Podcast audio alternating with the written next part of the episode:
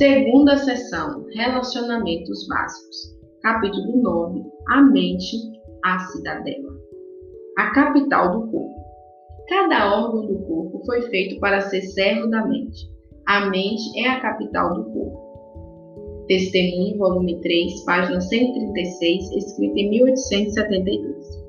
A mente controla o homem todo. Todas as nossas ações, boas ou más, têm sua origem na mente. É a mente que adora a Deus e nos põe em contato com os seres celestiais. No entanto, muitos passam a vida toda sem se tornar entendidos quanto ao escrínio que contém esse tesouro. Fundamentos da Educação Cristã, página quatrocentos e vinte e seis. O cérebro controla o corpo. Existem hoje muitos inválidos que sempre assim permanecerão, porque não se convence de que seu modo de viver não merece confiança. O cérebro é a capital do corpo, a sede de todas as forças nervosas e da ação mental. Os nervos procedentes do cérebro controlam o corpo. Pelos nervos do cérebro são transmitidas impressões mentais para todos os membros do corpo, como se fossem fios telegráficos, e eles controlam a ação vital de todas as partes do organismo. Todos os órgãos de movimento são governados pelas comunicações que recebem do corpo. Testemunho, volume três, página sessenta e nove, escrita em mil oitocentos e setenta e dois. Os nervos do cérebro, que se comunicam com todo o organismo, são os únicos instrumentos pelos quais o céu se pode comunicar com o homem e afetar sua vida mais íntima. Testemunho, volume dois, página trezentos e quarenta e sete, escrita em mil oitocentos e setenta. Satanás ataca as faculdades perceptivas. Satanás aproxima-se do homem com suas tentações, como um anjo de luz, como o fez com Cristo. Tem trabalhado para levar o homem a um estado de fraqueza física e moral, a fim de o poder vencer com suas tentações, triunfando em seguida sobre sua ruína. E tem sido bem-sucedido em tentar o homem a condescender com o apetite, a despeito dos resultados. Sabe bem ser possível ao homem desempenhar-se de suas obrigações para com Deus e seus semelhantes, enquanto prejudica as faculdades que Deus lhe deu. O cérebro é a capital do corpo. Se as faculdades perspectivas se obscurecem devido à intemperança de qualquer espécie, as coisas eternas deixam de ser discernidas. Mensagem aos Jovens, página duzentos e trinta e seis. A tirania da moda. O vigor ou a fraqueza da mente tem muito que ver com nossa utilidade no mundo e nossa salvação final. A ignorância que tem dominado quanto à lei de Deus a respeito de nossa natureza física é deplorável. A intemperância de qualquer espécie é uma violação das leis de nosso ser. A imbecilidade campeia em grau assustador. O pecado torna-se atraente pela cobertura de luz de que Satanás o reveste. E ele se compraz quando pode manter o mundo cristão em seus hábitos diários, sob a tirania do costume, com os pagãos, permitindo que o apetite os governe. Mensagem aos Jovens, página duzentos e trinta e sete. Guardando a cidadania. Todos devem sentir a necessidade de manter a natureza moral estimulada por constante vigilância. Quais fiéis sentinelas devem eles guardar a cidadela da alma, sem jamais achar que podem relaxar sua vigilância por um momento sequer. Conselho sobre Saúde, página quatrocentos e onze. A mente educada devidamente não vacila. A mente precisa ser educada mediante testes diários, a hábitos de fidelidade, ao reconhecimento das reivindicações de justiça e do dever, acima da, inclina- da inclinação e do prazer. As mentes assim educadas não vacilam entre o direito e o erro, tal como o junco oscila ao vento, mas logo que se lhes apresentem questões, discernem desde logo que se acha comprometido com o princípio e instintivamente escolhem o reto.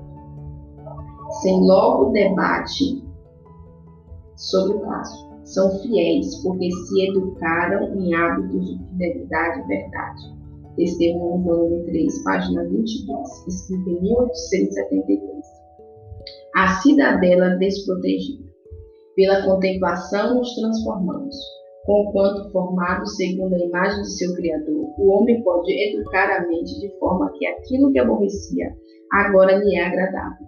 Deixando de vigiar e orar, ele deixa de guardar a cidadela do coração e se entrega à prática do pecado e do crime. A mente se aviva e é impossível erguê-la da corrupção enquanto está sendo educada e escravizar as faculdades morais e intelectuais, levando-as à sujeição à classe paixões. Tem de se manter constante guerra contra a mente carnal. E temos de ser ajudados pela enobrecedora influência da graça de Deus, que atrairá a mente para cima, habilitando-a a meditar sobre coisas puras e santas.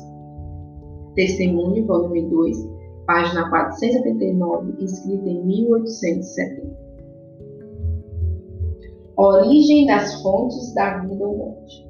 Pensai nas coisas lá do alto, não nas que são aqui da terra. Colossenses três, doze. O coração é a cidadela do homem. Dele procedem as saídas da vida ou morte. Até que o coração esteja purificado, a pessoa está inapta para ter qualquer parte na comunhão dos santos. Porventura, o perscrutador dos corações não sabe quem está se queixando, se deixando ficar no pecado, sem dar atenção a essa alma? Não tenha havido uma testemunha das coisas mais secretas da vida de todos? Fui forçada a ouvir as palavras proferidas por alguns homens e senhoras meninas, palavras de lisonja, palavras que enganavam e envaideciam. Satanás usa todos esses recursos para destruir almas. Alguns de vós podem, deste modo, ter sido agentes seus. Se assim é, tereis de defrontar esses fatos no juízo. Dessa classe, disse o anjo, seu coração jamais foi dado a Deus. Cristo não está neles. A verdade não está. Seu lugar acha-se ocupado pelo pecado, engano e falsidade. Não creem na palavra de Deus, nem procedem segundo ele. Testemunho, volume cinco, página quinhentos e trinta e seis e quinhentos e trinta e sete, escrita em mil oitocentos e oitenta e nove.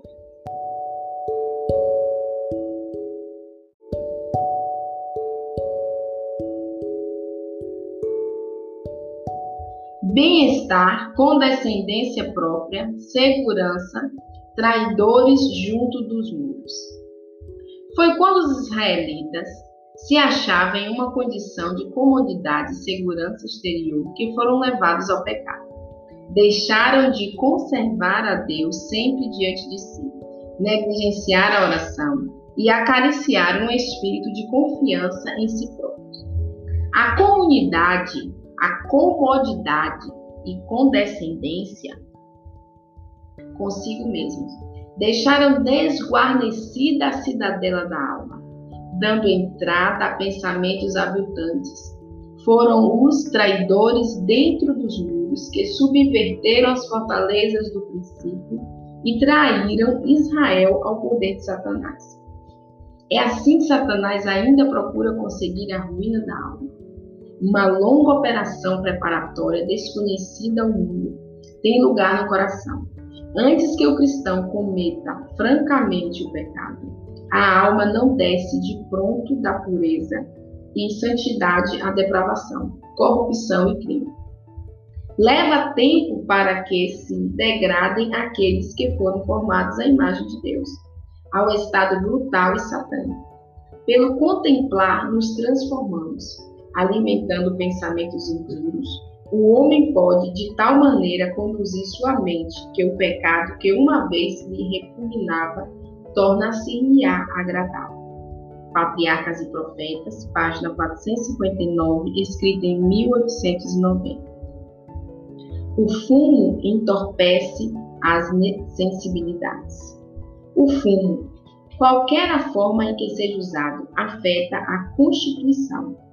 É um veneno lento, afeta o cérebro e entorpece as sensibilidades, de modo que a mente não pode discernir claramente as coisas espirituais, especialmente as verdades que teriam a tendência de corrigir essa imunda condescendência. Os que usam o fumo sob qualquer forma não estão limpos perante Deus. Com tão imundo hábito, é-lhe impossível glorificar a Deus no corpo e no espírito que lhe pertence. Enquanto eles se servem de tóxicos de efeito lento, mas seguro, que eles estão arruinando a saúde e afetando as faculdades da mente, Deus não os pode aprovar. Ele lhes pode ser misericordioso enquanto eles contemporizam com esse pernicioso hábito, ignorando o mal que eles está fazendo. Mas quando a questão lhe é apresentada em sua verdadeira luz, são então culpados diante de Deus se continuarem a condescender com essa grosseira paixão. Dons Espirituais, volume quatro, página cento e vinte e seis, escrita em mil oitocentos e sessenta e quatro. Escravos do álcool e das drogas. Por todo lado, busca Satanás seduzir os jovens para a vereda da perdição. E, se consegue uma vez levar-lhes aos pés para esse caminho, incita-os avante em sua carreira descendente, levando-os de uma a outra dissipação, até que suas vítimas perdem a sensibilidade da consciência, não mais tendo diante dos olhos o temor de Deus. Exercem cada vez menos domínio próprio. Ficam habituados ao uso do vinho e do álcool, do fumo e do ópio, e vão de um a outro estágio de aviltamento. São escravos do apetite. O conselho que uma vez respeitavam, aprendem a desprezar. Tomam uma atitude jactanciosa e gabam-se de liberdade quando se acham servos da corrupção. Têm por liberdade por serem escravos do apetite e da silenciosidade egoísta e baixos. Temperança, página duzentos e setenta e quatro. Armas de Satanás. A condescendência com as concupiscências da carne guerreia contra a alma. O apóstolo dirige seus cristãos de maneira muito expressiva. Rogo-vos, pois, irmãos, pelas misericórdias de Deus, que apresenteis os vossos corpos por sacrifício vivo, santo e agradável a Deus. Romanos doze, um. Se o corpo se torna saturado de bebidas alcoólicas e a contaminação do fumo, ele não é santo nem aceitável a Deus. Satanás sabe que não pode ser e, por esta razão, pressiona os homens com suas tentações para o apetite, a fim de poder levá-los ao cativeiro dessa propensão, causando assim a sua alma. Arautos, página oito do nove, mil oitocentos e setenta e quatro. Fator decisivo da paixão e do apetite. Se homens e mulheres de inteligência ficam com as faculdades morais obscurecidas em virtude da intemperança de qualquer espécie, estão em muitos dos seus hábitos pouco acima dos padrões. Satanás está continuamente atraindo o povo da luz salvadora ao costume e à moda, sem consideração para com a saúde física, mental e moral. O grande inimigo sabe que, se o apetite e a paixão dominam, a saúde do corpo e o vigor do intelecto são sacrificados no altar da satisfação do próprio eu, e o homem é prontamente levado à ruína. Se a esclarecida inteligência mantém as rédeas, governando as propensões da parte animal, mantendo-as em sujeição às faculdades morais, Satanás bem sabe ser bem fraco seu poder de derrotar com tentações. Mensagem aos Jovens, página duzentos e trinta e sete. O que poderia ter sido? Houvesse os pais nas gerações passadas, com firmeza de propósito, conservado o corpo em sujeição à mente, e não permitisse que o intelecto fosse escravizado pelas paixões animais, haveria nesta geração diversa ordem de, de seres na Terra. Mensagens escolhidas, segundo volume, página quatrocentos e trinta e um e quatrocentos e trinta e dois. Escolha entre o controle do espírito e do corpo. Todo estudante precisa compreender a relação entre a maneira simples de viver e a norma elevada no pensar. Depende de nós individualmente decidir se nossa vida será dirigida pelo espírito ou pelo corpo. Deve o jovem, por si mesmo, fazer a escolha que moldará a sua vida, e não se deve poupar esforços para levá-lo a compreender as forças com que tem de tratar e as influências que moldam o caráter e o destino. Educação duzentos e dois, escrita em mil novecentos e três. Ensinai o povo. Apresentai ao povo as necessidades de resistir à tentação de conceder com apetite. Nisto é onde muitos estão falhando. Explicai quão intimamente relacionados está o corpo e o espírito, e mostrai a necessidade de manter a ambos no melhor estado. Carta circular a médicos e evangelistas, em mil novecentos e dez.